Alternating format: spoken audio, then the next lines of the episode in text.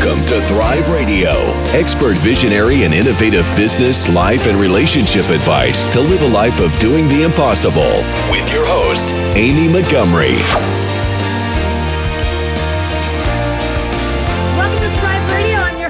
Montgomery, entrepreneur and digital marketing agency owner. Today, my guest is Matthew Harms. He's a prolific writer and the mastermind behind Pen for Hire.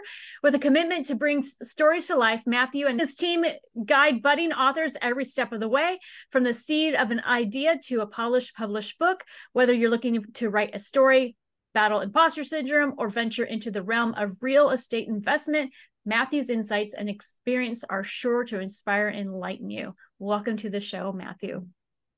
Thank you so much for having me, Amy. Yeah, I'm excited for our conversation today. I think a lot of people don't know what ghostwriting is, and it's a mystery to, to so many, and it's such a really good uh, topic to discuss. So, can we start a little bit about what inspired you to start writing and eventually offer your uh, services that you do the ghostwriting, the coaching the teaching through pen for hire so let me start by saying i was one of those people just about three years ago who did not know what ghostwriting was i have been writing since i was a kid it was just always something i enjoyed doing reading writing short stories trying to create fictional novels at the age of 10 11 and I carried that with me through high school, where I started selling term papers for money. I now say that out loud because the statute of limitations to fail me has passed. But I was doing pretty well at it too. I think I wrote about 75% of my senior year English classes term papers. I got the worst grade because I saved mine till 3 a.m. the night before. Oh, but, no. Yeah. No one ever knew, but that wasn't considered a real job. So when I would tell people that I wanted to be a writer when I grew up, the answer I got was, yeah, no, you're going to go to college and get a good job, or you're going to become a cop, a fireman, something where you're going to have a pension and insurance. I'm not big on getting shot at or running into burning buildings. So I, I decided to go the college road, got a degree in finance, spent the next 15 years or so doing that, hating just about every minute of it until I took a leap of faith in 2018, quit my job to start working with New York City public school, junior high school students, teaching them how to use writing as a form of social emotional learning. So basically, use your words, not your fists. Drastic pay cut, but pay was here the other job, satisfaction was here. We went the complete opposite direction. Now it was super fulfilling, but I wasn't really making a lot of money. Next thing, the pandemic happens School's shut down. I'm a contractor, so I don't get paid anymore. Now I have no income. I've got two kids to feed. I started joining networking groups and meeting other people. Was fortunate enough to meet an Amazon best-selling author whose business was doing really well, and he needed his second book written. He saw that I had written three of my own books at the time, and he was like, "You're going to ghostwrite my next book for me." And I said, "What now?" and he had to explain the premise of ghostwriting. And I was like, I can't do that. I write for myself. And he was like, if you can write for anyone. And I let him convince me. I think I did a pretty good job. He helped me set up after we were done. He was like, you need to do this for, for a living. And he helped me set up Pen for Hire. He started referring me some of his clients. And in the last three years since we started, I've helped over two dozen authors. My, my team and I have helped over two dozen authors get their work to market in whatever capacity we either served as coaches, coaches, collaborators, or full on ghostwriting where we wrote every word for them. It's amazing. Yeah, I think that a lot of people don't get that all of their idols, the especially those who have a huge platform out there that that are a uh, that you know they do public speaking, they're very admired. They don't write any of their books like they have ghostwriters that do that for them. And I didn't learn that until I started to work with three different public figures and watch the process and meet tons of ghostwriters. And one public figure had five proofers, several ghostwriters, and yeah, they hadn't written a book in years and everyone but they did. If you go out to the bookstore oh sure tons of books. Yeah. Very eye-opening. Yeah it really is. And in some ways it takes what when you know it it takes some of the excitement out of reading a book unless unless you really love what they teach on, but if you put anyone on a pedestal and you think, oh, they sat down and wrote this book, if you get into that romance of it versus the information, I think sometimes it's, oh, they didn't really write this. And, but let's talk a little bit more about that because, and, and we'll dive deeper into your process of how that is done so you can rebuttal a little bit of what I just said. Let's talk a little bit first about why do you think it's important to delve into deep narratives and how has that shaped the way you write and guide others that you work with? Most of my clients are all thought leaders, they're entrepreneurs, speakers, coaches, consultants. They have a wealth of information that the world can benefit from learning they also have the same 24 hours in a day that the rest of us have. So the ability to touch more people gets limited by that time constraint. What is some of the founding principles of why people do business with other people? It's because they know you, they like you, and they trust you. What better way than to get someone to know you, like you, and trust you than to be transparent and to, to dive into a narrative of who you are, what you do? I am not a ghostwriter. Ghostwriting is something that I do, but at the end of the day, I'm so much more than just that. We, we're all the sum of our experiences, everything that we've gone through in life that's gotten us to where we are today. And I think when you help people peel back that curtain a little bit and see that this person who's making seven figures today and running multiple businesses, they didn't start there. They started somewhere very different. And that starting point may be where their intended reader is at today. So to make that connection, they need to, the reader needs to see that hey, this person is just like me, or they were they are they were where I am 20 years ago, and they've just done X, Y, and Z to progress forward. So that's really where I think the narrative is important. Human beings have been sharing stories and messages since cave paintings. Yeah. And I think that's a very important component to point out related to Chat GPT so I have some guides on how to write a book, write and publish a book with Chat Chat GPT. And basically it's it, it does your outline for you and it does some of the it, it works really well with informational type content and it will produce the foundational information stuff, but it doesn't include like what you were saying, the stories. You've got to go in and add the meaning to things. You've got to go in there and add your stories and why things or work this way or how you tried X, Y, and Z, right? Unless it's a a procedure manual, right? It takes a little bit more. Yeah, and I'm honestly, I've just written two articles on the topic. I, I, would even hesitate to say even a technical manual or a procedure manual. Chat GPT is not perfect. It is still just a tool. If you ask it, I, I use it often as well for outlining uh, blogs or getting ideation going but you have to go into chat gpt knowing that it's not infallible when yeah and you, and you have to other... feed it right you got to you can't just go in there and say create me x y and z you have to go in there and give it a lot of information in order to get accuracy and you need no. to have some base knowledge of what it's spitting out to say it's right or it's wrong correct yeah yeah, and that's example. I have a, a, guide that I have in one of my courses on how to write sales copy. Okay. And it's a chat GPT prompt. The prompt is two pages long, just to give you an idea. So it's not like you go in there and put a sentence and there's a couple of things that you've got to fill out, right? And then it's narrowing it down. But I have a full on teaching that goes along with that of the order that sales copy has to be made, the psychology behind each piece of it, and why it's got to be in that order and what it does and why, right?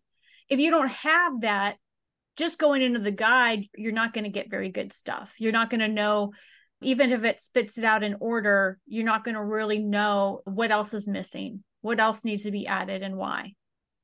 Yep. And that's very much a part of my process with books as well. Because if, if you just start writing someone's book and you don't know their why, you don't know what direction they want to go with it, who their audience is. If you don't have all of those prompts and all of that, we'll call it metadata. Yeah. You're just, you're just putting words on paper for them. It's a bunch of stories that are they really related? Is it linked? Is it gonna is it gonna resonate with their audience the way they want it to? Exactly. Yeah. There's so many moving pieces. Let's see. Uh, let's talk about how you are you set yourself apart from maybe others in your industry. What makes you different? I think really what makes me different is the product. I'm not selling books. You you really can't sell someone a book. I just had this conversation on a webinar I gave today. You can't sell someone a big ticket item, right? So you don't walk into a car dealership and walk out with a car you didn't want because someone sold it to you. You, you don't. A real estate agent doesn't sell you a half a million dollar house that you don't want or can't afford. You, you've got to have some buy in there. So I don't. The the book is the means for me. It's not the product. The product is what are you going to use your book for? And mm-hmm. how can I help you achieve that using your book as another tool? Yeah, that's really good. So, for those that are unsure about their content, maybe they really want to write a book or maybe they're working on something, how do you help them figure out what has value for in their writings and have you ever encountered someone battling imposter syndrome and if so how do you help coach them through that Oh, so I'll probably start that one back to front. Imposter syndrome is rampant and it doesn't, it's not particular to any demographic, any socio-economic level. I've had people who make well over a million dollars a year say, I don't know that I have anything valuable to say. Or why would someone want to read my book? And it's mind boggling to me because I'm not nowhere near that level. But if you just do a little research and they talk to you in, in a consultation and you find out like what they've done, and I can just not random like you you created an AI startup for healthcare where medication is going to be more closely monitored and they, they, it's just what they do every day. So they don't see the the wide scale impact and the positive good it can do in the world until you or or i start to talk them through that. And that's really one of the biggest talents I think in ghostwriting or really any writing for that matter is you've got to listen twice as much as you actually write. Yeah, that's really good. So a lot of people that start writing, they get stuck in their manuscript. They're uncertain about the next steps. How do you guide them in transforming their work and from just having a Word document to a tangible book? So there's a couple different things depending where they're at in that journey. If they've stalled and they they've got maybe 50% of a book, 75% of a book, 10 pages with just bullet points and ideas, we will really spend a meeting or two to get to understand again what what the strategy behind the project is and then figure out what's going to be the best option for them. So sometimes it's coaching if this person has taken it this far, they're 75% done. We will work with them in a coaching capacity, develop very much like developmental editing on the go. We'll read what they have, we'll give them some advice on what's missing or what we think is missing, what could be beneficial to a reader, and give them the blueprint on how to finish it themselves. If they're on the other side where it's just that, nope, I, I've taken this as far as I can take it and I just need it finished, then we'll engage them. We'll do the same thing I just mentioned. But now we're going to go through all those questions we have and have them talk us through it right? So this is we, we think this is missing. Tell me more. And we're going to go and write it as them because that's the second biggest trick of being a ghostwriter isn't just taking what's in your head and putting it on paper. It's making it so that when you deliver a speech if you're a speaker or when you do one-on-one coaching with your clients the person who's showing up the voice the tone it matches the book that you wrote. Like that so there's a lot of individuals out there that either they don't write like to write or they find it super challenging. How do you extract their stories? You've talked a little bit around your process, but how do you ensure that their voice shines through that final product? Lots of conversations, Amy. Lots and lots of conversations to really be an effective ghostwriter, you have to be able to ask good questions that aren't yes or no, questions that aren't just very direct answer. You, you got to get them thinking about the bigger picture and not be afraid to keep asking, right? What I tell all of my clients is leave it all on the table. Where no one is reading anything right now. The only people working on this project are you, me, maybe my editor or project manager. So don't worry about censoring yourself. Let it all come out. We don't have to use it all. But when you try to hold something back because you don't want that to come out. You wind up holding back all the other good stuff that's behind it. Okay. So just get it all on paper. Get it all on paper, and then we can make a final decision as we clean it up. Do we really want to keep this in here? I, I will say 50% of the time, some of the things my clients didn't want to go in the book wound up becoming their favorite part of the book. Interesting. Yeah. And I think that sometimes, yeah, that it's that vulnerability and that you know that everyone's going to read it. Yeah. So let's talk about the, time constraints. And you mentioned um, how to write 50,000 words by writing um, for half an hour, three hours, three days a week. I also want to add to this is a question around does a book have to be 50,000 words? Do you, if it's close, do you just keep on going so that it can fit that printed book and have a nice spine? Or what do you do in that situation? And yep. yeah, and how do you handle that? That is such a great question. And word count, page count, it's all so subjective. Uh, which is why when clients will ask how much do we charge per word i don't charge per word i charge per project and we'll, we'll usually have a pretty wide range where your book is going to come in somewhere between 150 and 225 pages and the reason for that is you don't want to just fill a page with words that are meaningless just to achieve some phantom page count or some phantom word count do i think 50 60000 words gives you on average a nice 200 page book? Sure. But does every book need to be 200 pages? Absolutely not. When it comes to paperbacks, we've had some clients print a 90 page book and it was amazingly well received. We've had clients print a 300 page book and for their audience, it worked. There, there's no hard and fast rule. The book is done when the story's told. I like that. What's interesting is I remember, I won't name the, the individual, but she had written a book super popular on social media and she had written a book and it went viral everywhere i looked i saw it everyone loved it it was a movement and whenever she advertised it online she would just be these images her with the book next to her one day i had not i had not purchased it and one day i look, saw it in the bookstore and it was thick but and, and a hard book but it was small it was just this really tiny thing. I don't think there's even a template out there for a, a, a, she must have had a very specialized template made. But that just that opened my eyes cuz I thought, "Oh wow, like her book really isn't 200 pages." But again to your point, it was this viral thing, right? Yeah, and things like that, I don't know the particular person in question, but I know being in the industry, I see all types of manipulation to try to make a book look bigger than it is. Eh, you, you, as you just said, you shrink the trim size, you add a couple blank pages here and there, you make your margins a little bigger than they need to be. You go uh, one and a half point. Uh, the the formatting issues are endless of what you can do to make a 90 page book look like a 175 page book. Do I advise doing that? No, because it looks it doesn't look good. If you get a professional design team and they do it great, but really what matters is the message. Yeah. Yeah. I think my first book, I've written four books now. My first one, you're going to laugh. I put a journal in it. it actually needed journaling in it, but it did it need it? No. It didn't need lines, pages of lines. I would be the uh-huh. first to admit my first two books. I look back now and I, I must have had that um, fictional 200 page mark in my head because the formatting is nowhere near what I'm doing these days. I did that one and a half space to achieve that goal. Like I look at it now, I'm like, oh my God, I got to redo these.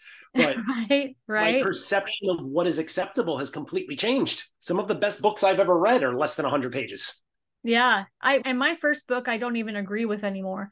So I took it down. It's still for sale, like pieces of it. There's books out there, like you just you can't completely remove it. I think Barnes and Noble still has it too, but I I want to go in and rewrite the entire thing. But it's and it's interesting to to write a book like that and you put your whole heart and soul in it and you really believe everything and then you're like oh wow i've grown and i i need to go out there and add more change it so let's talk about Another the editing I'm sorry. Oh, I was just gonna say that's another beautiful thing about all the tools we have at our disposal these days. You, you don't. It's not like whatever you've done, you're you're locked in for perpetuity. You can go in and adjust your work, issue second editions, take it down. Really, whatever you want to do. Sky's the limit. Yeah, definitely. So let's talk about your editing process, and because that can really make or break a book right? And having a good editor, it's really difficult to find. And I would say from experience, never ask a friend or somebody that you just know that says they're an editor. What qualities do you believe make a good editor and how do you ensure you you incorporate those? I make it a habit of not editing any project that I personally work on. So that means books I write for myself. If I'm heavily involved in the ghost writing of a book, I'm I'm not doing it because the human brain cannot catch your own errors. It's a proven fact. At some point, you just read what you think you wrote, not what you actually wrote. Unless I have a one-off client who wrote their own book and they just want editing service, that I'll do. And when I'm looking, when I'm personally looking at it, I'm doing it twice. I, I, don't, and maybe there's editors out there who can. Everyone works different, but I'm reading it once for content, for development. I'm not worried about the misspellings. I'm, I'm not letting my brain just line by line. I want to read and absorb the content and say, okay, does this book stand on its own? Before I start saying you missed a period and um, there should be an S at the end of that word. Because if the author is going to have to go back and make substantial changes anyway. One, I'm wasting my time because now I got to go back and do that again anyway. And two, that there are two different sides of your brain, in my opinion. So the developmental side is the creative. I'm just I'm absorbing. The copy line editing is the very much attention to detail. So the editors on my team, I have maybe one or two who can do both at my level, but for the most part, when it comes to copy line editing, I know who that has to go to. I know they're they're not looking big picture. They, they don't really care. They don't want to read the book. They get a thrill out of going through and finding out where the missing punctuation is. They they get a thrill of striking through. And I have other editors who just don't want to be bothered with that. They want to read and identify those gaps, like I said. Nice. So let's talk about one of your books. You have a book on real estate investing. What prompted you to write on that topic and what can readers expect to gain from it? So that book, it's titled Get Real it will be ish. Uh, we're going to go live October 31st. Okay. And the reason I wrote that book, multiple reasons. Uh, I'll be very honest. The first reason is I started to feel like an imposter because I preach to my client. Now, again, this is coming from someone who's written three other books, but yeah. I haven't written a book in probably three years because for three years I've been ghostwriting and I've been getting paid to write other people's books. And every day I tell at least two or three people why they need to have a book and how a book can help them in their business. And then I would get asked, So what have you written recently? And I'm like, I haven't. I'm also, my, my other business is I'm a real estate broker. I do real estate investing. And I've been doing it for a number of years to the point where people would ask me questions in passing about real estate. And next thing I know, I've given them a 15 minute explanation. And they would look at me and say, Oh my God, like you know so much. Why haven't you written a book about this? I don't know. I only write books for a living. So finally, I took my own advice. I made my assistant schedule those three 30 minute blocks a week on my calendar and told her that under no circumstance could they be moved. I don't care who needed to reschedule, those times were not available for anyone. And on top of that, at the end of every week, she held me accountable and would ask me how many words I've written for the week. So for everyone listening, it's not about word count. It's absolutely not. For me, that was just what I used to, to gauge my progress and make sure that I really was producing and not just sit, sitting at my computer for those half an hour blocks. And uh, in the real estate market right now, for anyone who doesn't know, is incredibly competitive. There's a, there's a lack of inventory. Interest rates are high. So I would say 90% of realtors are starving because there's no business out there. So that came into play on top of why haven't I written for myself is if I'm going to separate myself from the thousands of other realtors out there, how do I do that? Doesn't hurt to be able to say I'm the guy who literally wrote the book on real estate. Yeah.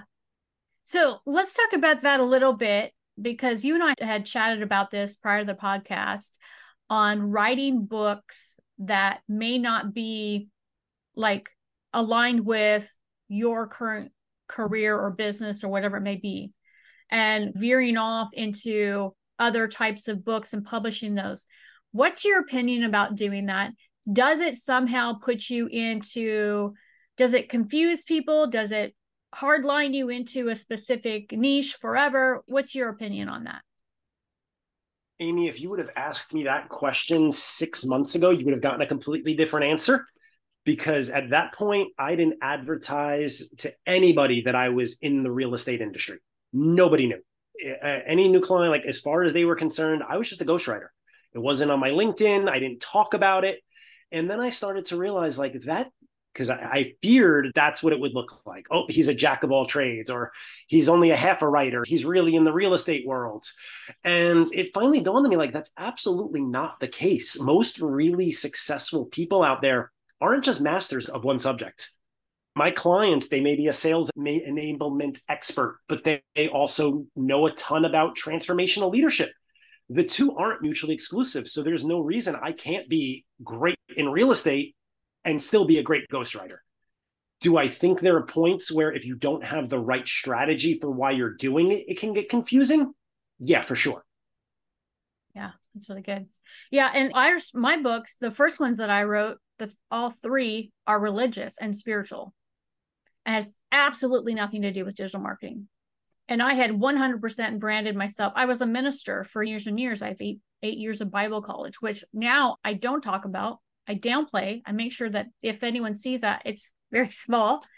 And my book is still out there. People if they'll if they google it like one of them is still out there two I completely took down. They're smaller. They were smaller ones, so they were, and those one, yeah, and they print. They went to print, but they were smaller, so they were easier to pull. And what's interesting about that is, is after I wrote that one, and I was, and I would travel and speak, and I've sold hundreds and hundreds of those books. So when I switched from that realm and being known in that realm to now marketing agency obviously my journey of becoming a having running an agency becoming a cmo doing all this was a long journey right? It, it took place over several years. And so i had several years to transition who i was transition my content online. Every once in a while somebody will go onto my facebook page and scroll like five, ten years ago and find some spiritual post that I made and comment on it. I'm like, why are you scrolling back that far? but for the most part, now nobody knows me. It's very rare for people to know me for just the people that used to know me from my first phase of life. But you can reinvent yourself multiple times in life, I think. And I think that's important to remember as well we've got phases and we've got compartments and we're not one dimensional. Now, I will say online, if you focus on one specific thing, it's very good to sp- focus on one specific thing on like a social media platform. I'm not a good example on that of that on TikTok. on TikTok, I post everything you could imagine, but on my other but TikTok's that way you can do that. But over on my other social media platforms, like I don't I'll stick to the topic at hand. And I think that it's difficult to cross promote just because it's the AI you're fighting against. It says, "Oh, now you're the you're now you're this." I'm confused. What are you? Who's your audience? So anyway, that's my little rant of it. I've gone through that a little bit, but I didn't notice necessarily any negative impact. In fact, some people that find that I wrote the spiritual book and I'd be like, "Oh, I don't agree with anything I said," they still want to go read it. yeah, if, if someone, if you've built a brand or someone values your voice and, and what you've said, they're still going to want to read what you've written. Yeah. They want to know that, I guess, that phase of my journey, that phase of my life, right? Mm-hmm. Yeah. So, in walking through your journey now, what are you grateful for? I'm grateful for what I initially wanted to be spiteful about. So looking back, one of the one of the pitfalls you can fall into is saying, "Man, if only I discovered ghostwriting so much sooner in life, right? If someone told me about it when I was in high school and technically I was ghostwriting term papers, I probably would have taken it and run with it. However, I don't know that I truly would have appreciated one, the responsibility that comes with ghostwriting, two, the the philosophy or the realization that it's not just about the book, it's about what the person's going to do with the book. And I, I, wouldn't be as appreciative for what I get to do now had I not spent that 15 year hiatus doing something I absolutely hated.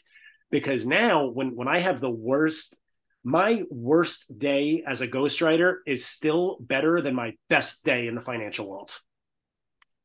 Yeah, I love that. So, what do you think has been your truth that has gotten you this far in your journey? Man, that's a good question.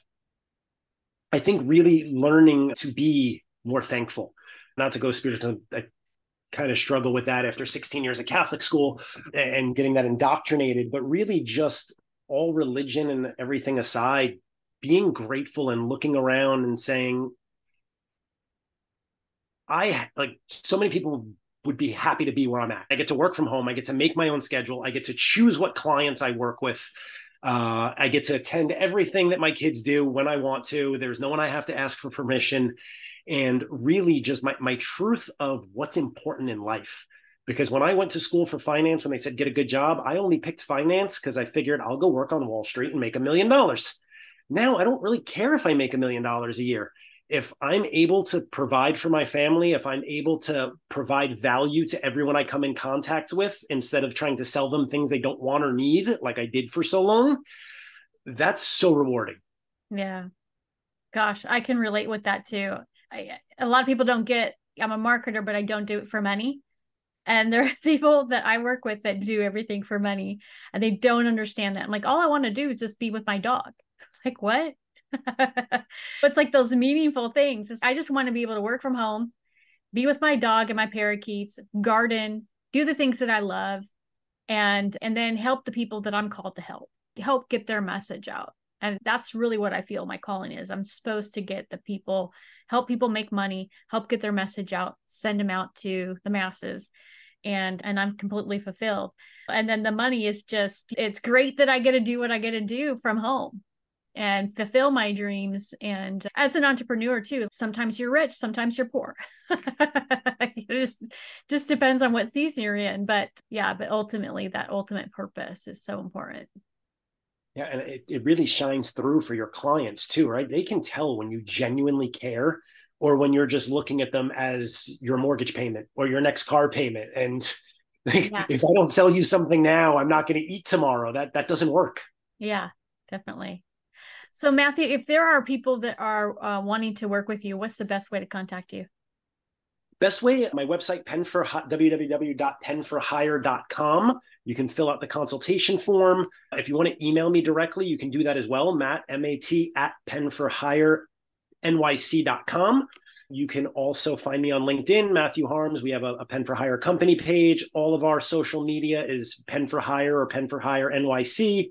So really any way that is most comfortable, but the most direct way would be to fill out the consultation on my website. You'll get a booking link and we can jump on a 15 minute call to talk more about your project uh, and anything and everything surrounding it. Perfect. And I'll put all those links down below. Thank you so much for coming on today and sharing your expertise. It has been my pleasure. Thank you so much for having me, Amy. Yes, definitely. If you're listening, you want more information about this podcast and upcoming shows, you can visit calltothrive.com. Thank you, everyone, and have a wonderful